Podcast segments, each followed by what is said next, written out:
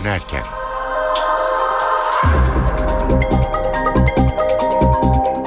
İyi akşamlar ben Öykü Güner Sönmez eve dönerken programıyla karşınızdayız. Günün haberleri ve yorumlarıyla 19.30'a kadar sizlerle olacağız. Öne çıkan gelişmelerin özetiyle başlıyoruz.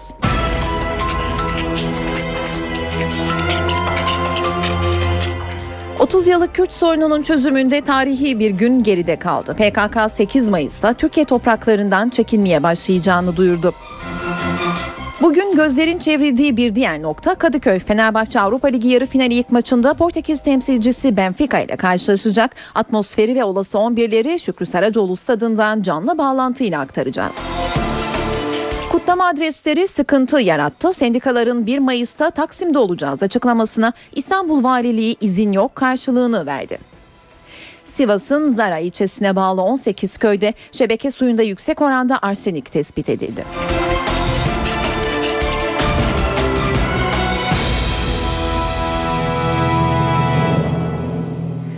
Kürt sorununun çözümü konusunda önemli bir viraj dönüldü. PKK, Türkiye topraklarından çekilmenin 8 Mayıs'ta başlayacağını duyurdu ve süreçte ilk pratik adım atılmış oldu. Çekilme kademe kademe gerçekleşecek. Açıklamayı PKK'nın Kandil'deki en üst düzey yöneticisi Murat Karayılan yaptı. Karayılan, Türkiye'den çıkışı her zaman kullandıkları güzergahtan yapacaklarını ve Kuzey Irak'a geçeceklerini açıkladı. Karayılan bir dizi talepte de bulundu. Anayasal reform süreci gerçekleşmeli ve koruculuk kalkmalı dedi. Bu tarih Tarihi günün özetini bugün Kandil'de Karayılan'ın açıklamasını izleyen NTV muhabiri Yağız Şenkal'den alacağız. Murat Karayılan, örgüt yöneticisi Murat Karayılan bir açıklama yaptı ve tarih verdi. 8 Mayıs 2013'te 8 Mayıs'ta PKK'nın Türkiye'den çekilmesi başlayacak. Önemli bir tarih. Bir kez daha tekrar ediyorum. 8 Mayıs'ta PKK'lılar Türkiye'den çekilmeye başlayacak. Her zaman kullandıkları güzergahı kullanarak çekilecekler. Yani nasıl geldilerse öyle gidecekler. Peki ne kadar sürede tamamlanacak çekilme? Bununla ilgili net bir tarih vermedi Murat Karayılan. Kademeli olarak çekileceklerinden bahsetti. Bir disiplin içinde çekileceklerinden bahsetti ve en kısa sürede yapılacağını söyledi. En kısa süre içinde tamamlanacağını söyledi Murat Karayalan. Peki PKK'lılar Türkiye'den çekildikten sonra nereye gelecekler? Bunun da adresi oldu. Kuzey Irak'a gelecekler. Evet Kuzey Irak'a gelecekler bir operasyon bombardıman olmaması gibi cümleler kurdu Murat Karayılan. E, çatışmaya neden olunmamasını istedi ve şu süreci şundan bahsetti.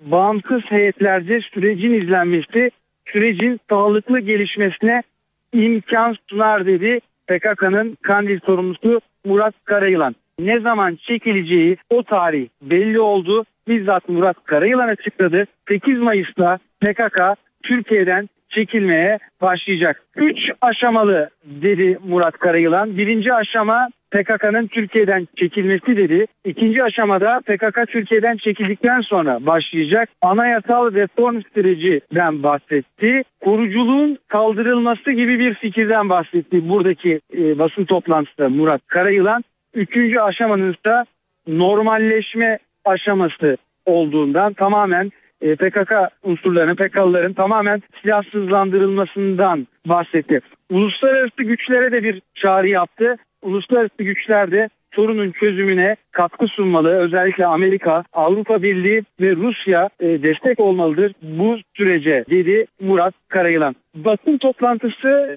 Saat 2.20 geçe başladı. Tam tarih, tam saat vermek gerekirse biz sabah 7'de buraya gelmiştik. Saatlerce bekledik. Telefonlarımız da toplandı. Giderken arabalarla, jiplerle kendi arabalarımızı burada bıraktık. Bir ormanlık bir arazinin içinde bu basın açıklaması yapıldı. Bir çadır kuruldu. Onun içine Murat Karayılan geldi. Diğer örgüt yöneticileriyle beraber ve açıklamayı yaptı. Açıklama hem Türkçe hem de Kürtçe yapıldı. Çok sayıda da yabancı basın mensubu vardı. O yüzden İngilizce de yapıldı. Bir ilginç not, bir ilginç detay tabii çok fazla gazeteci var ama ilk kez Anadolu Ajansı, resmi ajans, Anadolu Ajansı bu toplantıyı takip etti. Bir kez daha tekrarlıyorum. Önemli bir gelişme. 8 Mayıs'ta, evet 8 Mayıs'ta PKK PKK'nın Türkiye'den çekilmesi başlayacak. Kademeli olarak çekilecekler.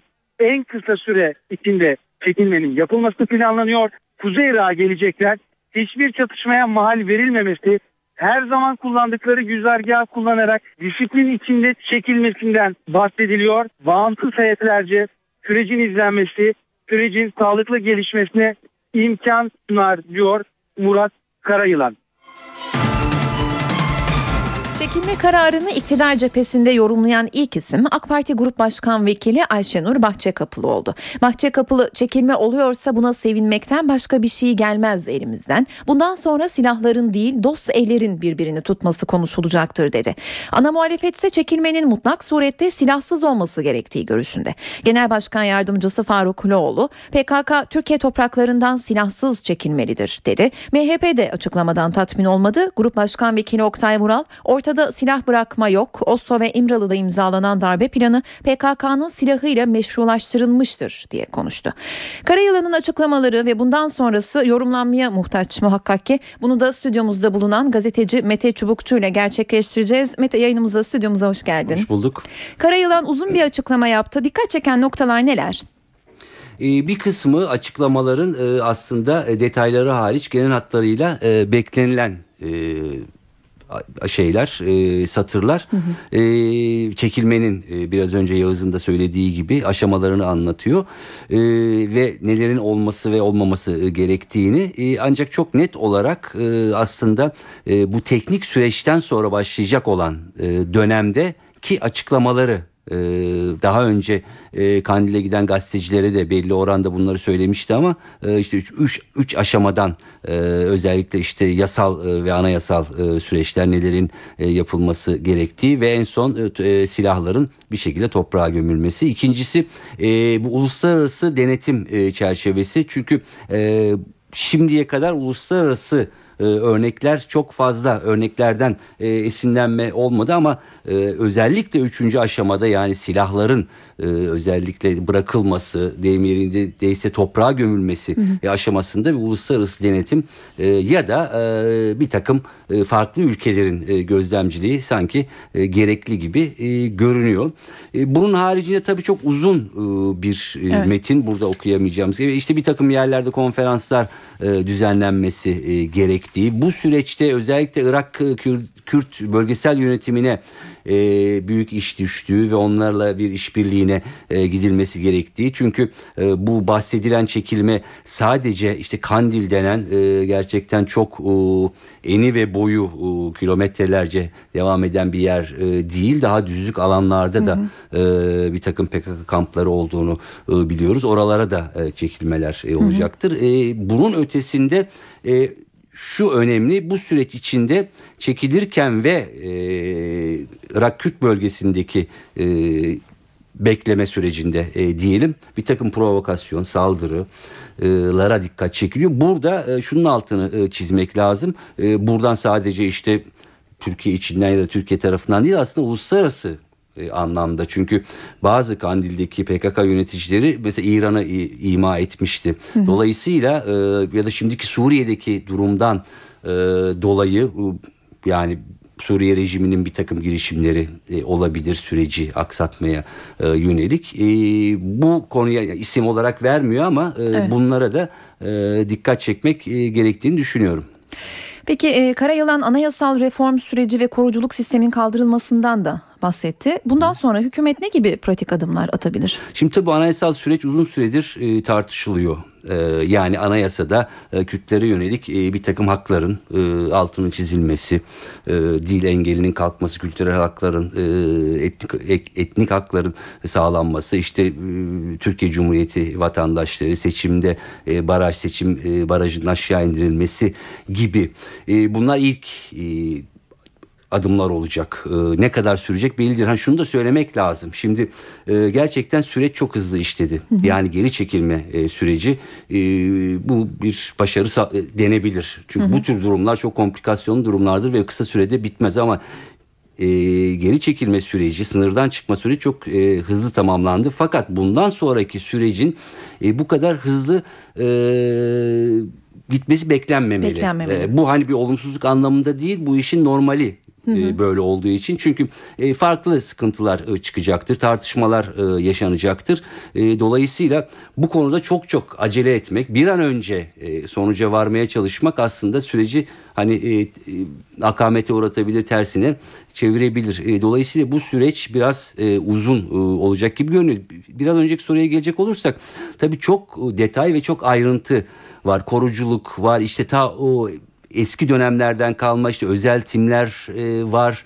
E, kendi deneyimleriyle işte savaşın e, özel savaşın yapıları e, çünkü belli bir dönem e, bilindiği gibi işte bir sürü fail meçhuller e, ne olduğu belli olmayan bir takım e, olaylar e, söz konusu. E, bunlarla ilgili bir takım adımların e, atılması gerekiyor. Koruculuk çok e, çok önemli çünkü e, sayıları ya, hatır, ya yanlış hatırlamıyorsam 70-80 bine varan e, yıllardır e, bu görevi gören korucular var. Onlar da biz ne olacağız e, diyorlar. Onlar da şu anda e, silahlı. E, dolayısıyla onlar eğer bir silah e, şu anda silahsız bir durum varsa onların işlevi sona erecek ama sistem nasıl kaldırılacak? E, bütün bunların da içinde bulunduğu belki şu anda e, daha aklımıza gelmeyen e, ancak sayabileceğimiz birçok e, detay ama önemli e, noktanın da tabii bu süreç içinde işte boşaltılan köylere geri dönülmesi nasıl e, dönülecek e, işte KÇK tutukluları e, bırakılacak mı? Burada ondan söz edilmiyor. Muhtemelen bu süreç içinde zaten bu e, KÇK e, davaları da e, bir şekilde yavaş yavaş e, düşecek gibime geliyor benim. Peki Karayılan'ın açıklamasına dikkat çeken bir diğer nokta da normalleşme kavramı. Bu normalleşmeden kasıt PKK'lıların sivil hayata entegre edilmesi aslında. Bu konuda bir hazırlık var mı? Bu konuda e, herhangi bir hazırlık açıkçası e, yok. E, daha doğrusu e, geri çekilmeden sonraki süreçle ilgili e, birebir haritası çizilmiş, her adımı e, hesaplanmış bir süreç yok. Yani bizim bilgimiz e, dahilinde. E, dolayısıyla bu normalleşmeye giden e, süreç biraz adım adım e, gelişecek. E, biraz adımlar atıldıkça e, yeni gelişmelere göre e, bir takım düzenlemeler e, yapılacak. İşte o normalleşme e, dediği silahların tamamıyla e, bırakıldığı, gündemden e, çıkarıldığı ve tamamıyla artık e, e, sayılarının kaç olacağını bilmediğimiz e, suça karışmış ya da karışmamış PKK'lıların Türkiye'ye e, dönüp dönmeyecekleri, Irak Kürt bölgesinde kalıp kalmayacakları ya da üçüncü bir ülkeye gidip gitmeyecekleri e, sorunu söz konusu. Mahmur diye bir ayrıca 12 bin kişinin yaşadığı başka bir e, sorun var. E, dolayısıyla bunlar e, şu anda e, çok konuşulmuş, tartışılmış, hesaplanmış e, ve şu an şu yapılacak değil. E, ama e, işte bunların ne kadar süre de biteceğini e, birlikte e, göreceğiz. Bütün bunların bitmesiyle birlikte zaten bu normalleşme diye adlandırdığı e, Murat Karayalan'ın basın açıklamasında ki döneme geçilecek. Ama belli ki şu var yani o döneme kadar PKK Irak Kürt bölgesinde kendi işte alanlarında, kendi kamplarında bir şekilde silahlı olarak bekleyecek. Peki çok teşekkürler stüdyo konuğumuz olduğunuz için. Ben teşekkür ederim. Gazeteci Mete Çubukçu canlı yayında stüdyo konuğumuzdu. Murat Karayılan'ın açıklamaları ve bundan sonrası ile ilgili yorumlarda değerlendirmelerde bulunduğu eve dönerken devam ediyor.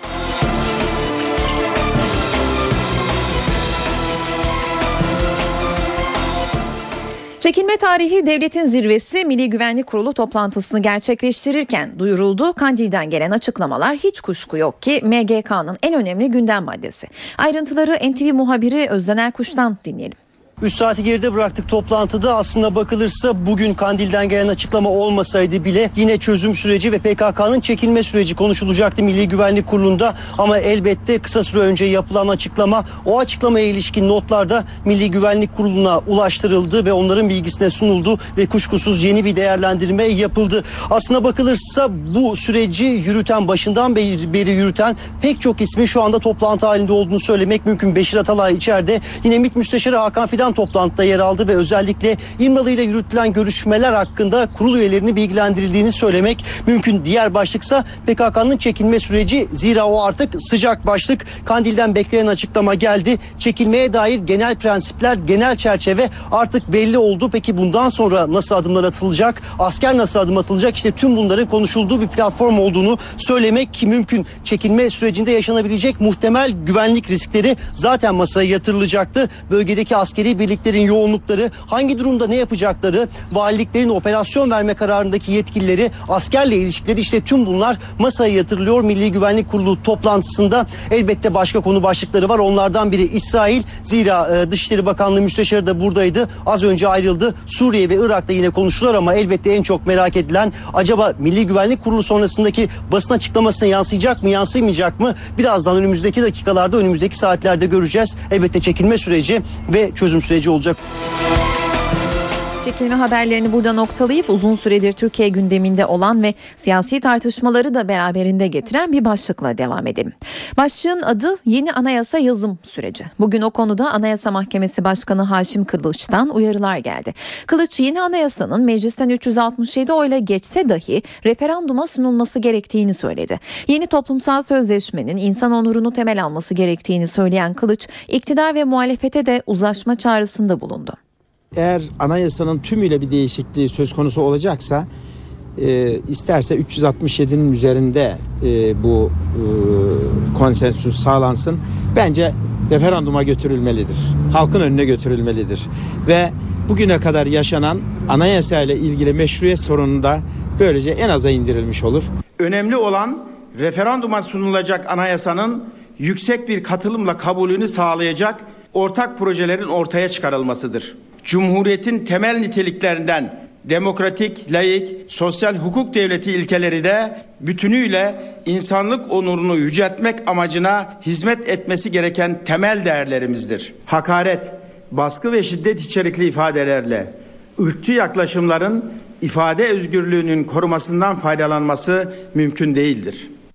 Haşim Kılıç'ın yeni anayasa insan onurunu temel almalı şeklindeki sözlerine Meclis Başkanı Cemil Çiçek'ten de destek geldi. Çiçek zaten dört partide bu konuda uzlaştı dedi. Sayın Başkan'ın bugünkü açıklamalarında insan onuru ifadesi var. Elbette anayasanın felsefesi insan onuruyla alakalıdır.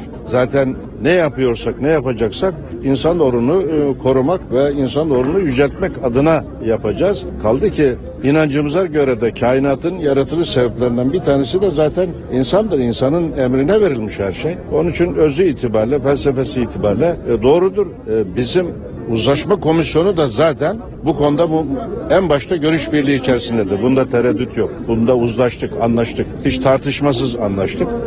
Onun için işin o, o kısmında bir e, sıkıntı yok. Saatler 18.23'ü gösteriyor. Ben Öykü Güler Sönmez eve dönerken devam ediyor. Sendikalar Taksim dedi, valilik hayır dedi. 1 Mayıs İşçi Bayramı Taksim'de kutlama nedeniyle gergin geçeceğe benziyor. Disk, Türk İş, KESK 1 Mayıs'ı Taksim'de kutlama kararını ilan etti ancak İstanbul Valisi yayalaştırma çalışmalarını gerekçe gösterip Taksim'e izin vermeyiz dedi.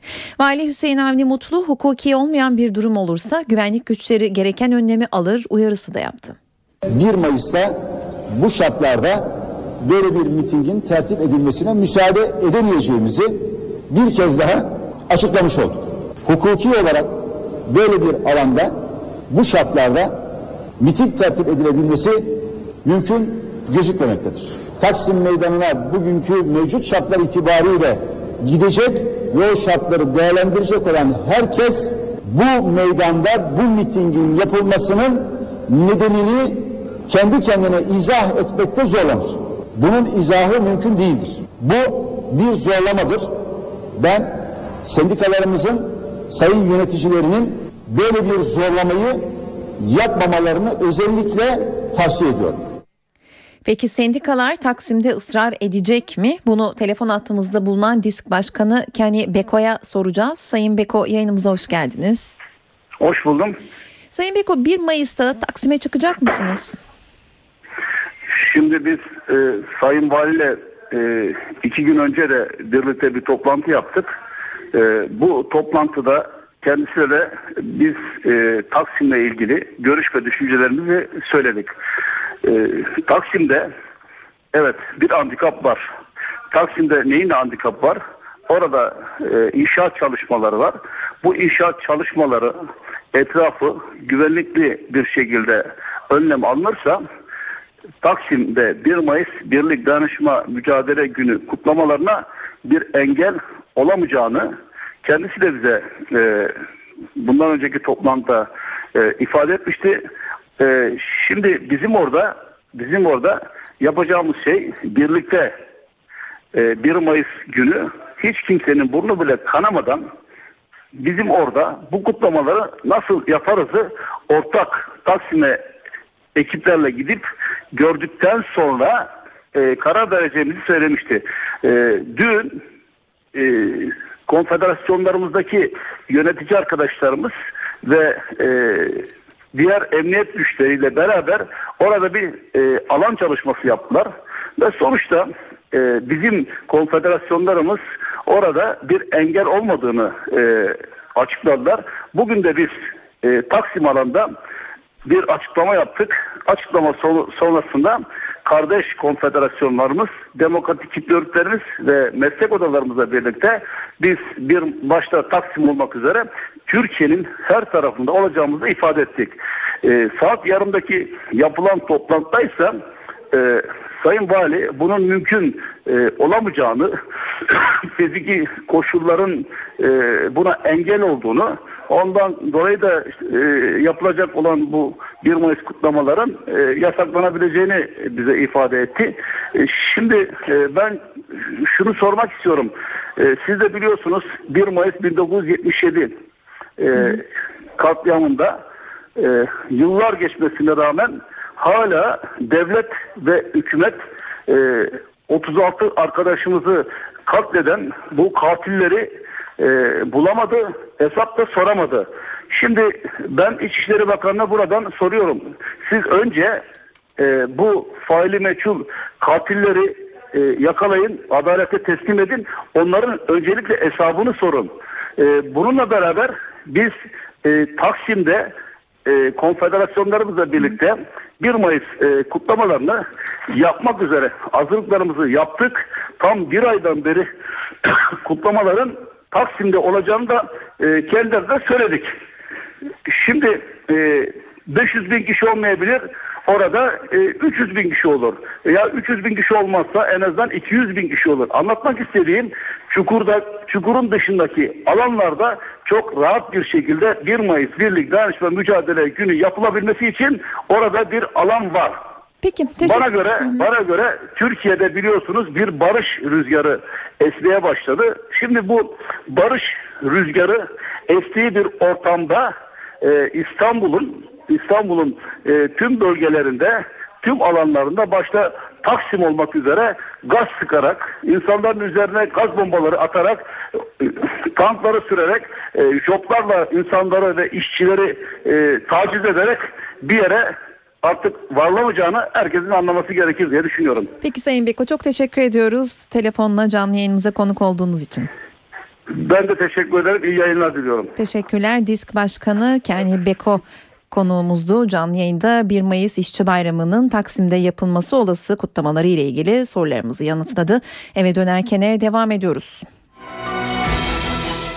1 Mayıs ve benzeri geniş katılımlı etkinlikler için Mega Kent İstanbul'da kitlelere bir ya da iki alan gösteriliyor. Bunlardan biri Taksim ancak son örnekte olduğu gibi söz konusu noktada inşaat çalışması yürütüldüğünde ya da herhangi bir nedenle izin verilmediğinde sıkıntı yaşanabiliyor. Bunun önüne geçilmesi için İstanbul'da yeni miting alanı yapılıyor. Yaklaşık 150 futbol sahası büyüklüğündeki miting alanı Yeni Kapı sahilinde oluşturuluyor. İnşaat tamamlandığında alan 1 milyon kişilik kapasiteye sahip olacak. İstanbul'un yeni miting alanında inşaat başladı. Yeni kapı sahilinde iş makineleri deniz tabanına taş döküyor. 300 gün sürecek ilk etabın ardından doldurma işlemi başlayacak.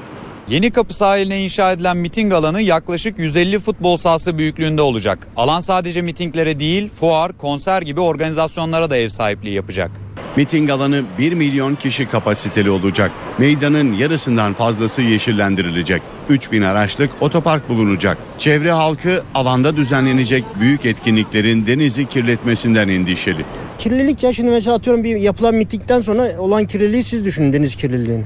Haksız mıyım? Bayraktır, flamadır, su şişesi, kağıt, çöp vesaire bunlar. İstanbul'a yakışan e, büyük bir mitik alanı olsun ama İstanbul sahili gibi bakımı zor olan, insanların pek kıymetini bilmediği bir mekana yapılmasına doğru bulmuyorum. Meydanın altına yaklaşık 2,5 milyon kişinin atık suyunun arıtılacağı ileri biyolojik arıtma tesisi kurulacak.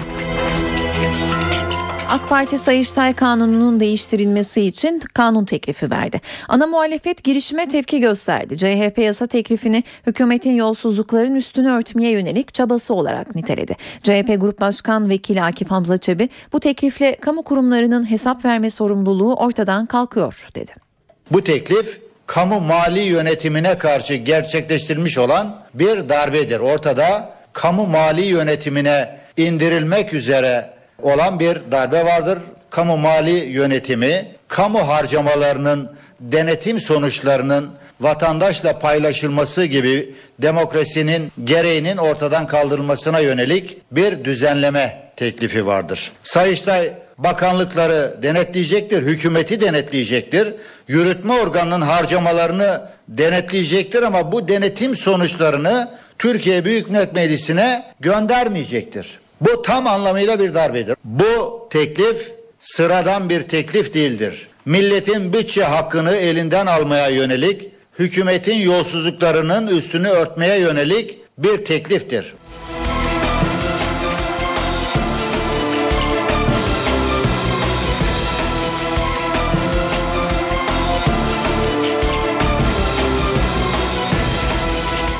Sıcak bir gelişmeyi aktaralım. Milli Güvenlik Kurulu toplantısı az önce sona erdi. Halkın huzur ve güvenliğini temin amacıyla yürütülen faaliyetlerin görüşüldüğü, bu kapsamda sarf edilen çabaların kalıcı netice vermesi için alınması gerekli ilave tedbirlerin değerlendirildiği belirtildi. MGK açıklamasında tüm terör örgütleriyle mücadelede kararlılığımızın devamı, uluslararası toplumla koordinasyon ve işbirliğinin önemi bir kez daha vurgulanmıştır denildi. Şimdi de para ve sermaye piyasalarında bugün yaşanan gelişmeleri öğreneceğiz. CNBC'den Enis Şener'de dinliyoruz?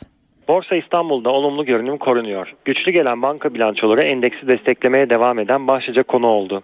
BIST yüzde gün içinde primler %1 aşsa da 85.500 seviyesinden gelen kar satışları günün sadece %0.19 primle 85.000 seviyesinin hemen altında kapanmasına neden oldu. Analistler 85 bin direncinin kalıcı olarak aşılması durumunda endeksin yeni rekor seviyeleri gözünü dikebileceğini söylüyor. Avrupa'da ise bugün soluklanma vardı. İtalya'da hükümetin kurulacağına dair gelen haberlerle iki gündür yükselen borsalarda primler bugün sınırlı kaldı. Para piyasalarında Euro'nun hafif değer kaybettiğini gördük. Gelecek hafta Avrupa Merkez Bankası'nın faiz indirimine gideceği beklentisi pariteyi baskılıyor. TL tarafında ise yatay görüntü var. Dolar TL 1.80'deki hareketini sürdürdü. Tahvil piyasasında da rekor düşük seviyelere yakın hareket devam ediyor.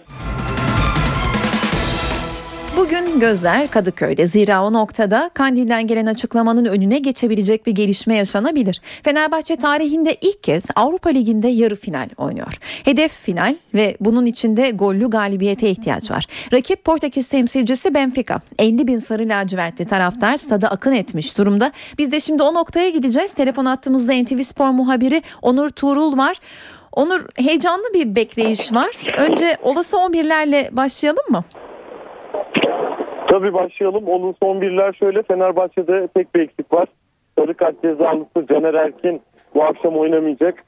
Ee, rakip Benfica'da ise Luis Alsakat son Lisbon derbisinde Sporting Lisbon'a karşı 2-0 kazandıkları maçın 87. dakikasında sakatlanmıştı ve yerini Jardel'e bırakmıştı. Luis Al bugün oynamayacak. Enzo Perez ve Andre Almeida da bugün cezalıları, kart cezaları nedeniyle bu akşam oynamayacaklar. Fenerbahçe'nin son birle çıkmasını bekliyoruz aslında. Kalede Volkan, savunma dörtlüsü Gökhan Gönül, Yobo, Egemen Zikler. Onların önünde Mehmet Topal ve Meireles. Forvet hattının arkasındaki üçlüde Kayt, Christian Sol ve hücum hattının en yakın isimde Web olmasını bekliyoruz. Konuk ekibin 11'ine göz atacak olursak da kalede Arthur'un oynamasını bekliyoruz. Savunma dörtlüsünde Max Pereira, Jardel, Garay ve Megarayo'yu görmeyi umuyoruz. Hı hı. Ve şu bilgiyi de verelim. Louis'un sakat olduğunu söylemiştik. Onun yerine işte savunma dörtlüsünde Jardel göreceğiz. Luizao şüphesiz çok büyük eksik Benfica için. Çok tecrübeli isim. Ancak Jardel bu sezon maç sayılarına baktığımızda 30'a 26 şeklinde Luis Haal'dan daha fazla maç sayısına sahip yani e, maç eksiği olmayan bir oyuncu.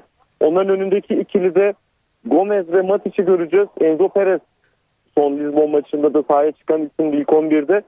Perez'in yerine Gomez oynayacak bugün. Matic'in ikilisi Gomez olacak diyebiliriz. E, hücum hattında Ola John, Salvio ve Gaitan'ı izleyeceğiz. Gole en yakın isimde de Limo olacak. Cardozo'nun yedekler arasında olacağını söyleyelim. UEFA'daki UEFA Avrupa Ligi'ndeki deplasman maçlarında Cardozo'nun yedek başlayıp oyunun seyrine göre ikinci yarıda özellikle 70. dakikadan sonra oyuna girdiğini söyleyelim. Ee, şimdilik kadrolarla ilgili söyleyeceğimiz bu. Statta da işte ses sistemiyle ilgili, hı hı. E, güvenlik kontrolleriyle ilgili özellikle son kontrollerde şu anda yapılıyor. Zeminle ilgili çalışmalar sabah saatlerinde tamamlanmıştı zaten. E, UEFA Avrupa Ligi'nin prosedürü olan seremoni çalışmaları gün içerisinde tamamlandı. Şu anda güvenlik ekipleri yerlerine geçmiş durumdalar. Artık e, takımların stada gelmesi ve ardından da maç saati beklenecek. Şükrü Sarıçoğlu'ndan şimdilik aktaracaklarımız da bu kadar. Onur teşekkürler. NTV Spor muhabiri Yayınlar. Teşekkürler Onur Tuğrul. Stat'taki son durumu ve olası 11'leri aktardı. Maça dönük bir spor yorumcusunun görüşünü de aldık elbette. Sabah gazetesi yazarı Gürcan Bilgiç, Fenerbahçe'nin bu akşam önceliğinin gol yememek olduğunu söyledi. Ee, bununla ilgili bir e, kayıt dinleyeceğiz ancak öncesinde az önce aktardığımız son dakika gelişmesiyle ilgili yeni bir e, sıcak bir gelişme var. Onu da aktaralım. Yapılan yazılı açıklamada e, ayrıntılar NTV muhabirin Özden Erkuş aktaracak bize. Ee, Özden MGK toplantısı az önce bittik dedik. Ee, yapılan yazılı açıklamanın ayrıntılarını senden dinleyebilir miyiz? Toplantı 4 saat sürdü. Elbette beklenti toplantıda çözüm sürecinin ve PKK'nın çekilmesine ilişkin sürecin detaylı şekilde değerlendirilmesiydi. Toplantıdan sonra yapılan basın açıklamasında aslında buna vurgu olduğunu söylemek lazım. Ee, Toplantıdan sonra yapılan açıklamada halkımızın huzur ve güvenliği temin amacıyla yürütülen faaliyetler görüşülmüş. Bu kapsamda sarf edilen çabaların kalıcı netice vermesi için alınması gereken ilave tedbirler değerlendirilmiştir denildi. Bu cümleyle e, çözüm sürecine ve PKK'nın çekilmesine atıfta bulunulduğunu söylemek mümkün bulunmadı sınırlı değil. Açıklamada tüm terör örgütleriyle mücadelede kararlılığımızın devamı uluslararası toplumla koordinasyon ve işbirliğinin önemi bir kez daha vurgulanmıştır deniliyor. Çekilme sürecine ve çözüm sürecine ilişkin e, vurgu bu şekilde MGK açıklamasında. Daha sonra ise Suriye ile ilgili bir bölüm açıklamada Suriye'deki gelişmeler insani boyutu, bölgesel güvenlik ve istikrara yönelik etkileri de dahil olmak üzere tüm veçeleriyle ele alınmış. Bu ülkede dökülen kanın bir an önce durdurulmasına yönelik uluslararası çözüm girişimlerinde gelinen aşama ve önümüzdeki dönemde atılması öngörülen adımlar değerlendirilmiştir deniliyor. Yine Türkiye sınırları içerisinde bulunan mülteci kamplarına ilişkin de bir cümle var açıklamada.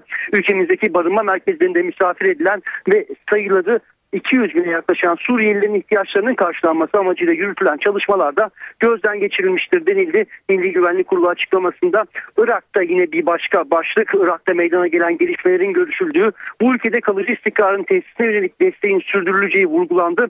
Türkiye-Irak ilişkilerinin her alanda geliştirilmesi yönündeki irade e, Milli Güvenlik Kurulu toplantısında teyit edildi. Son maddesi Orta Doğu barış sürecine ilişkin Orta Doğu barış sürecine ivme kazandırılması doğrultusundaki çabalar ve Filistinli gruplar arasındaki iç uzlaşı sürecinde meydana gelen gelişmeler değerlendirilmiştir deniliyor. Milli Güvenlik Kurulu toplantısının ardından yapılan açıklamada ama dikkat çekici açıklama elbette ilk bölümde yer alıyor. Halkımızın huzur ve güvenliğin temin amacıyla yürütülen faaliyetler görüşülmüş. Bu kapsamda sarf edilen çabaların kalıcı netice vermesi için alınması gerekli ilave tedbirler değerlendirilmiştir deniliyor. Milli Güvenlik Kurulu'nun ardından yapılan yazılı açıklamada. Özden teşekkürler. NTV muhabiri Özden Erkuş MGK toplantısı sonrasında yapılan yazılı açıklamanın ayrıntılarını aktardı. Hemen öncesinde bu akşamki Benfica Fenerbahçe karşılaşması ile ilgili bir spor yorumcusunun görüşünü aldık demiştik. Sabah gazetesi yazarı Gürcan Bilgic'in değerlendirmesini dinleyelim. Lazio maçının yani Fenerbahçe'nin 2-0 kazandığı e, Lazio maçının bir tekrarını bekliyorum bugün. E, yine sahada. Yani skor ne olur bilemem ama Fenerbahçe'nin oyun karakteri, rakibi algılaması, e, alacağı önlemler, e, taktik görevler arasında e, çok benzerlik taşıyacağını düşünüyorum. Çünkü Lazio da aynı Benfica gibi küp çok adamla bir anda gelen bir takımdı. İstanbul Kadıköy'de Eminönü iskelesi yakınındaki kafeye yolcu vapuru çarptı. Eminönü'nden Kadıköy'e hareket eden yolcu vapurunun saat 17.15'te dümeni kilitlendi. Vapur baş kısmında iskele yanındaki büfeye ait çay bahçesine çarptı. Burunda büyük bir hasar meydana geldi. Yolculardan biri kadınla bir çocuk hafif yaralandı. Bazı yolcular tahliye edildi. Vapur kısa bir süre sonra römork yardımıyla çekildi. Sivas'ta arsenik paniği yaşanıyor. Zara ilçesine bağlı 18 köyde şebeke suyunda yüksek oranda arsenik tespit edildi. Sağlık Bakanlığı'nın incelemesinde içme suyunda arsenik miktarının normalin 2,5 katı olduğu tespit edildi. 18 köyde şebeke suyunun içilmesi ve kullanılması yasaklandı. Kanser riskiyle karşı karşıya olduklarını söyleyen köylüler yetkililerden daha fazla bilgi istiyor. Sudaki arsenik artışının sebebi araştırılıyor. Saatler 18.46'yı gösteriyor. Ben Öykü Güler Sönmez. Eve dönerken de günün öne çıkan diğer gelişmeleriyle karşınızdayız. Bangladeş'te çöken 8 katlı binadan çıkarılan cansız bedenlerin sayısı hemen her saat artıyor. Bilanço ağır. Ölü sayısı 238'e yükseldi. Kurtarma ekipleri ve gönüllüler enkaz altından canlı birilerine ulaşma çabası peşinde olay anında binada 2000 kişinin bulunduğu belirtiliyor. Yetkililer ölü sayısının daha da artacağını söylüyor. Binden fazla da yaralı var. Binada çatlak olduğu yönündeki uyarıyı göz ardı ettiği belirtilen bina ve atölye sahipleri ise aranıyor. İçişleri Bakanı suçluların cezalandırılacağını açıklarken ülkede bir günlük yas ilan edildi. Bangladeş batılı firmalara ucuz maliyetle tekstil ürünleri sağlayan en önemli ülkelerden biri. Bazı uzmanlar yaşanan kazalarda maliyetleri ucuz tutmaya çalışan çalışan firmaların suçlu olduğunu belirtiyor. Irak'ta tansiyon yüksek. Önceki gün Kerkük yakınlarında hükümeti protesto eden Sünni eylemcilere güvenlik güçlerinin ateş açmasının ardından çatışmalar ülkenin değişik noktalarına sıçradı. Bugün Musul'da kan aktı. Sünni militanlarla Irak polisi arasında çatışma yaşandı. Olayda 19 Irak polisi ve 10 gösterici hayatını kaybetti. Süleyman Bey kasabasında kontrolü ele geçiren Sünni protestocuların dün gece Musul'un batısından kente girdiği ve cami hoparlörlerinden Sünni halka direnişe katılma çağrısı yaptığı yaptığı belirtiliyor. Son 3 günde ülke genelinde çıkan olaylarda yüzden fazla kişi hayatını kaybetti. Meksika'da eğitim reformu öğretmenleri sokağa döktü. Reforma karşı çıkan öğretmenler Guero eyaletini birbirine kattı. Göstericilerin hedefinde iktidar ve muhalefet partilerinin binalarıyla Eğitim Bakanlığı'nın şubesi vardı. Beş binanın camları kırıldı, binaların içindeki eşyalar pencerelerden dışarı atıldı. Eğitim reformuyla işlerinden olmaktan korkan öğretmenler saldırdıkları binaları en sonunda ateşe verdi. Devlet Başkanı Peno Nieto'nun uygulamaya koymayı planladığı reformla eğitim sektöründeki yolsuzluk yolsuzluk ve rüşvetin önüne geçilmesi hedefleniyor.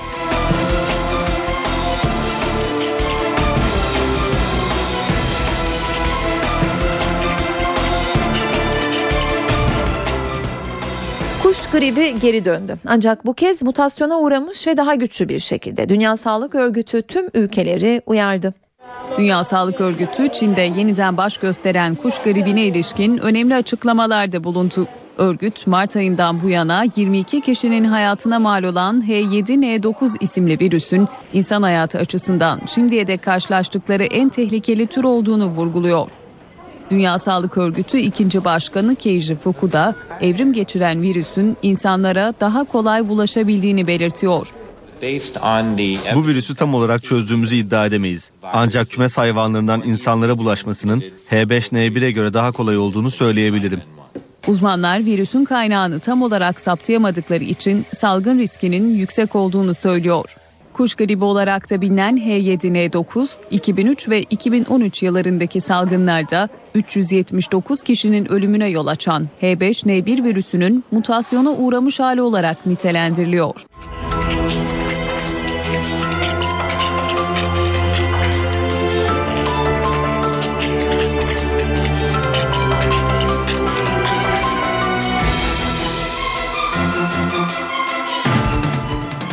Avrupa halklarının Avrupa Birliği'ne güveni azalıyor. Birliğin resmi kamuoyu araştırma kurumu olan Eurobarometre'nin yaptığı son anket kıta çapında birliğe olan güvenin Avrupa Birliği tarihinin en düşük seviyesinde olduğunu ortaya koydu.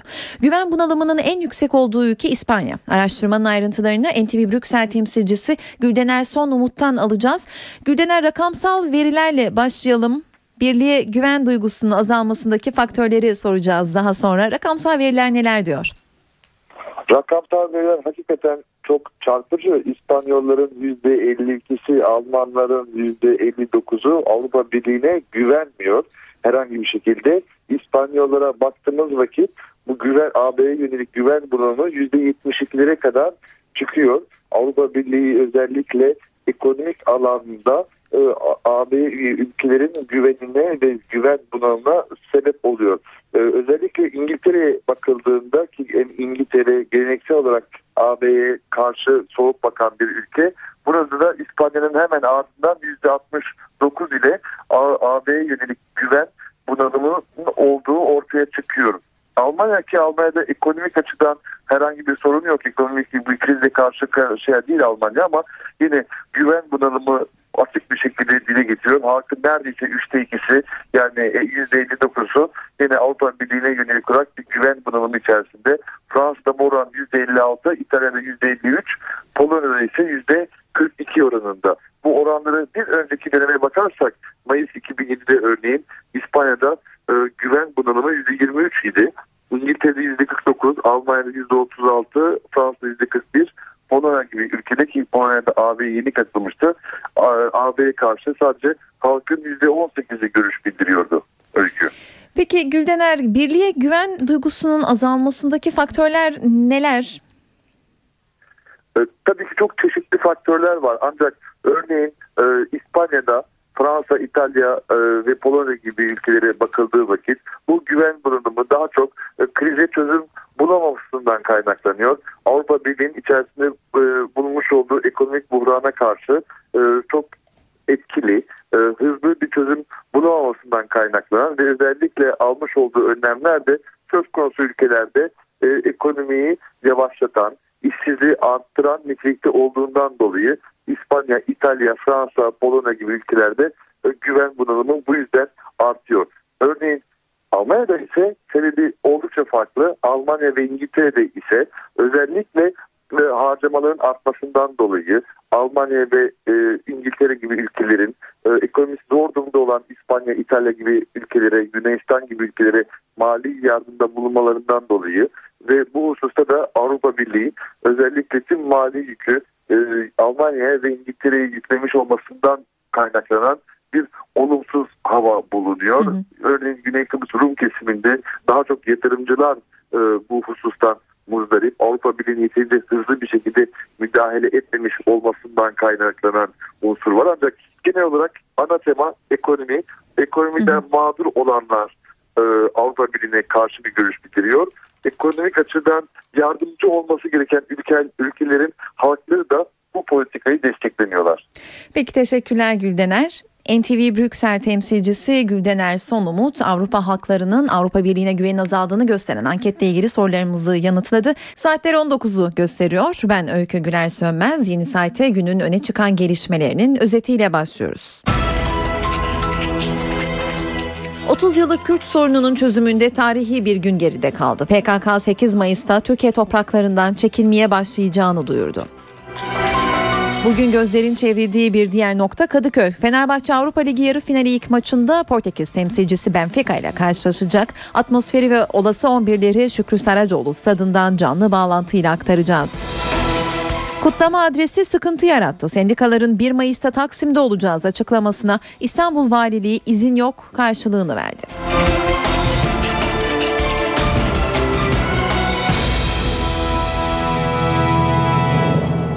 Beklenen açıklama geldi. PKK yöneticisi Murat Karayılan örgütün 8 Mayıs'tan itibaren Türkiye topraklarından çekileceğini açıkladı. Kandil'de düzenlenen basın toplantısında konuşan Karayılan, PKK üyelerinin aşamalı olarak Türkiye'den Kuzey Irak'a çekilmeye başlayacağını söyledi.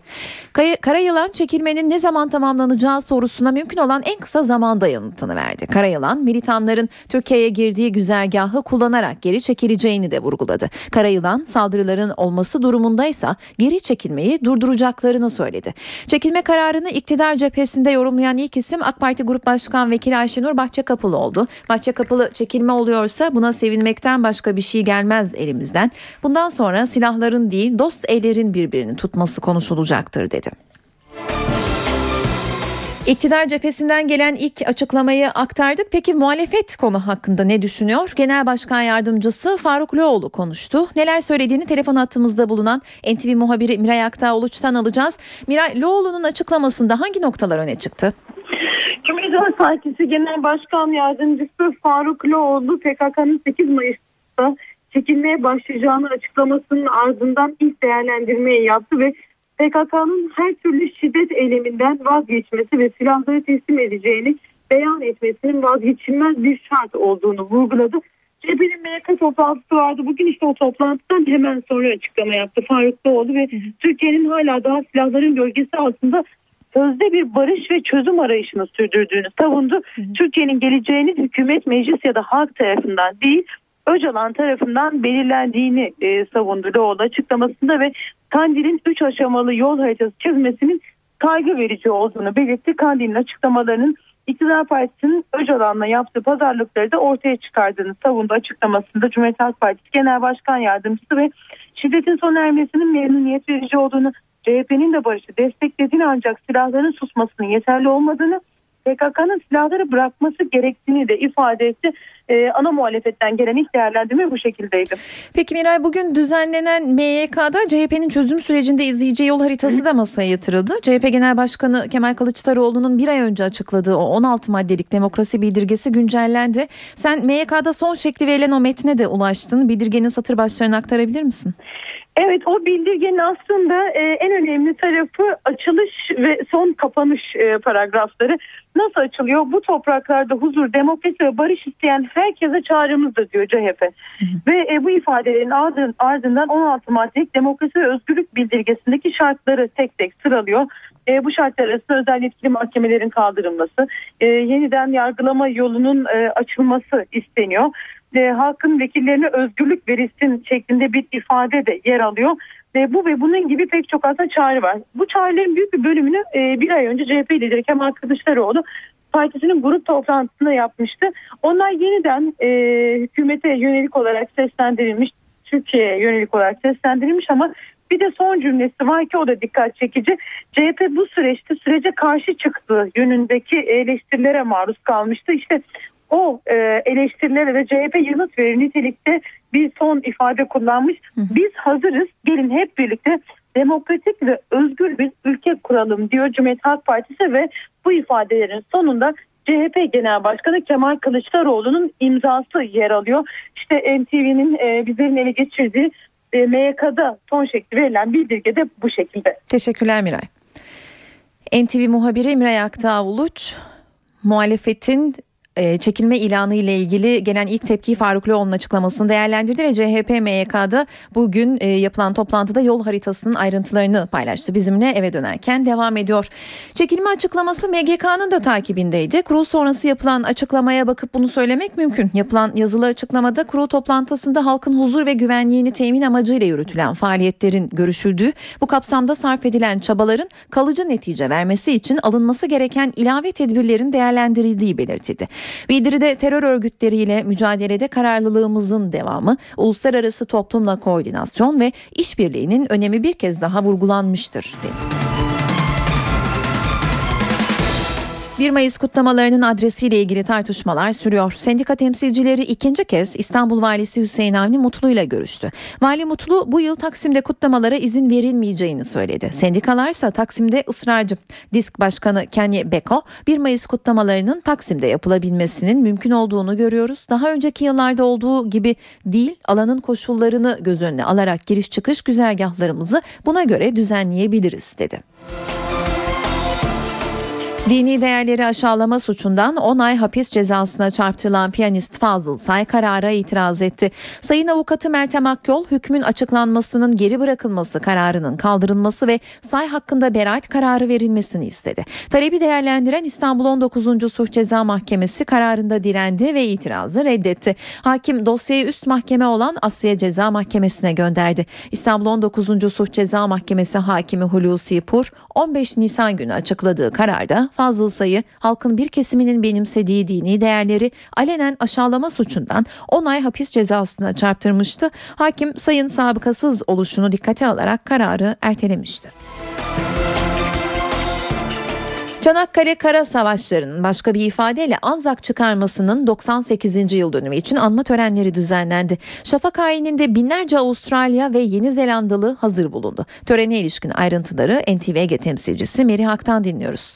Çanakkale Savaşları'nın 98. yılı anma etkinlikleri bugünkü programlarla sona erdi. Sabah saatlerinde iki ayrı noktada birisi Arıburnu, diğeri ise Bigalı Köyü olmak üzere iki ayrı noktada anma etkinlikleri gerçekleştirdi. Arıburnu'nda Anzaklar, Bigalı Köyü'nde ise 57. alay anma töreni vardı. 57. alayla başlamak gerekirse bu yıl e, geçtiğimiz yıllar oranla daha kalabalık bir kitlenin e, a- 57. alayı anmak için Bigalı köyüne geldiğini söyleyebiliriz. On binlerce kişi akşam saatlerinden itibaren Türkiye'nin dört bir yanından akmaya başladılar Bigalı köyüne. Geceyi de orada geçirdiler. Kurulan çadır kentte geçirdiler. Özellikle izciler kendi kurdukları çadır kentte geceyi geçirdiler. Sabah saatleriyle birlikte top atışı ve silah sesleri duyuldu. Bigalı köyünün yakınlarında kalanlar işte bu seslerle birlikte güne başladı. Sabah ilk önce Kızılay tarafından e, kırık buğday çorbası içildi ki bu 57. alay erlerinin sabah kahvaltısıydı. Ardından bu yıl ilk kez yapılan toplu bir e, geniş katılımlı bir namaz, sabah namazı kılındı. Bu her iki etkinliğe Gençlik ve Spor Bakanı Suat Kılıç da katıldı. E, Kılıç daha sonra yürüyüş konvoyunun başına geçti. 8 kilometrelik parkurda da yürüyüşe önderlik yaptı. Yürüyüş Conk Bayırı'nda sona erdi. Conk Bayırı'nda düzenlenen törende konuşan Gençlik ve Spor Bakanı burada iki konuya değindi. Bunlardan bir tanesi Türkiye Cumhuriyeti'nin kuruluşunun aslında 1923 olmadığını, 1915 olduğunu söyledi. 1915'te eğer bu zafer kazanılmasaydı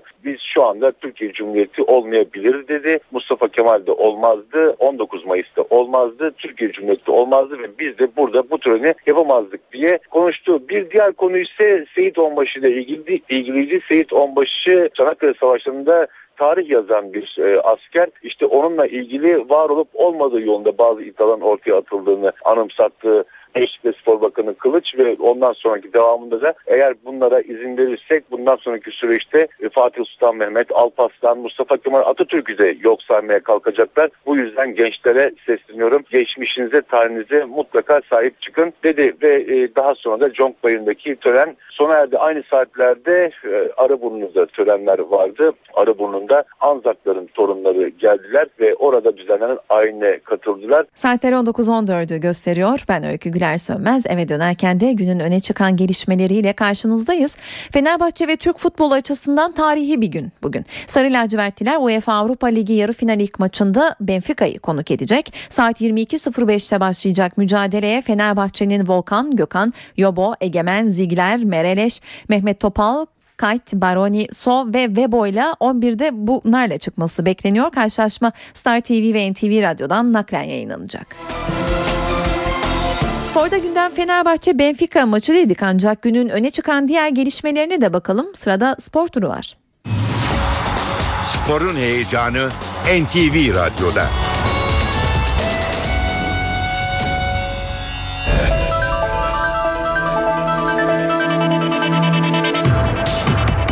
Beşiktaş Başkanı Fikret Orman Fernandez'le ilgili kendisine bir rapor gelmediğini söyledi.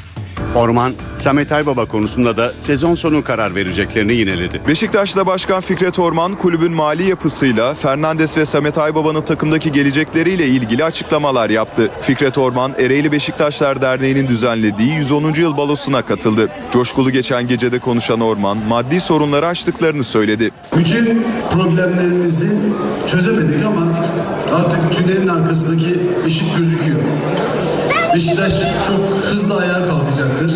Bugün artık Beşiktaş'ın parasal olarak problemlerinin çoğunun çözüldüğü, itibarının ayağa kalktığı günleri yaşamaktayız. Orman balo öncesi basının sorularını yanıtlarken Fernandes'le teknik direktör Aybaba arasında sorun olduğu yönündeki söylentilerin abartı olduğunu dile getirdi. Bana gelmiş herhangi bir rapor veya yönetim kurulumuza gelmiş bununla alakalı bir rapor yok. Şu anda yapılacak bir şey yok. Ancak o rapor öyle bir rapor varsa biz kendi tavrımızı belli ederiz. Onun haricinde olan olaylar bu takımımızın iç olaylarıdır. Şu ana kadar da benim duyduğum bu basının abartmaları haricinde olan bir şey olduğunu da tahmin etmiyorum. Fikret Orman yeni bir teknik direktör arayışında olup olmadıkları yönündeki sorulara da yanıt verdi. Beşiktaş ilkelerle yürütülen bir kulüp. Bununla alakalı abartmıyorum ama bir 15 defa filan açıklama yaptım.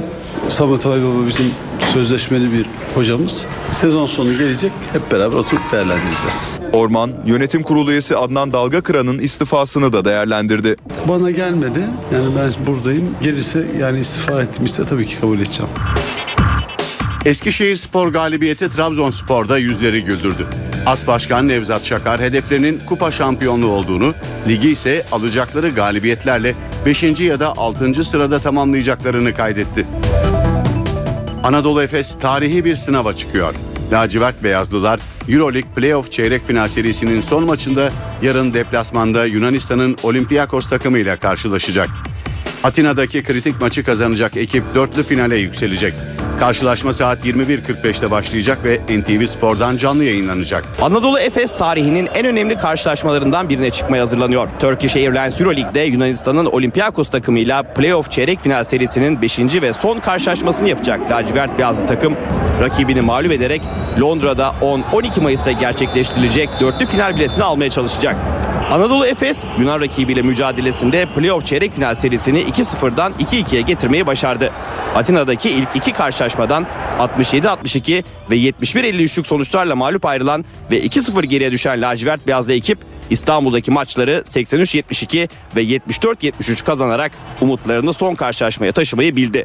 Zorlu maç öncesi açıklamalarda bulunan lacivert beyazlı takımın genel menajeri Engin Özerhun, dörtlü final hedeflerine ulaşmaya bir adım kaldığını söyledi. Özerhun, her iki ekibin bu sezon kendi sahasındaki maçları kazandığını hatırlatarak Atina'da büyük bir mücadele ortaya koyacağımıza inanıyorum. Bu saatten sonra sadece ve sadece galibiyeti düşünüyoruz. Olympiakos'u rakip sahada mağlup edip ülkemize dörtlü final sevinci yaşatacağımıza inancım tam ifadelerini kullandı. Anadolu Efes baş antrenörü Oktay Mahmuti ise iyi mücadele eden ekibin karşılaşmadan galip ayrılacağını söyledi. Takım olarak 40 dakika boyunca çok iyi mücadele vermeleri gerektiğini dile getiren Mahmuti, takımımız Atina'daki son maçtan galip gelebilecek güçte.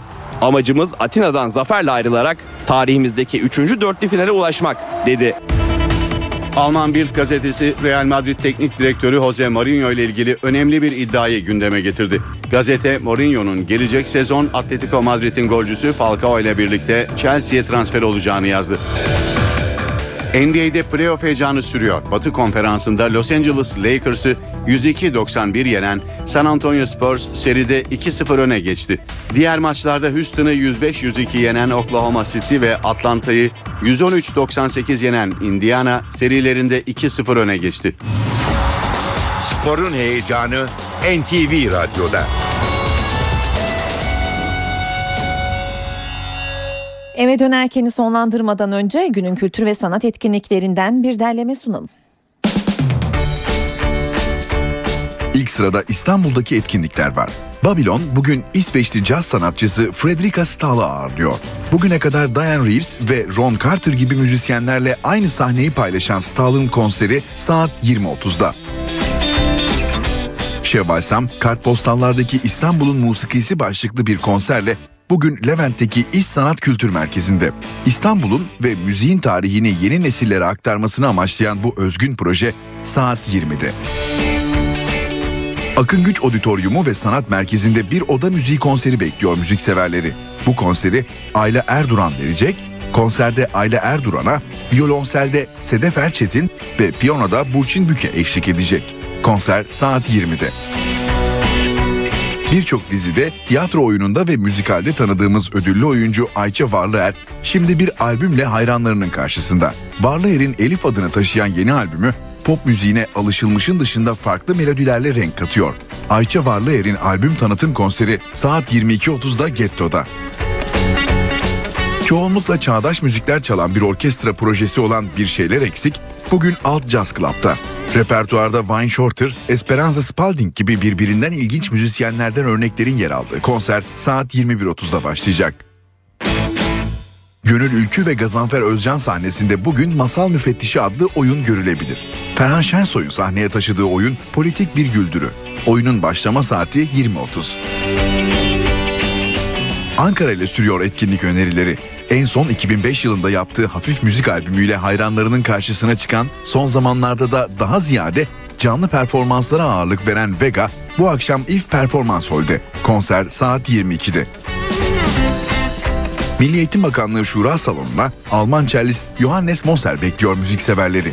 Moser'e keman sanatçıları Alan Jivit ve Orhan Ahıskal, viola sanatçısı Çetin Aydar ve violensel sanatçısı Sinan Dizmen'in eşlik edeceği konser saat 20.30'da. Bursa'da olan sanatseverler için de bir tiyatro oyunu önerimiz var.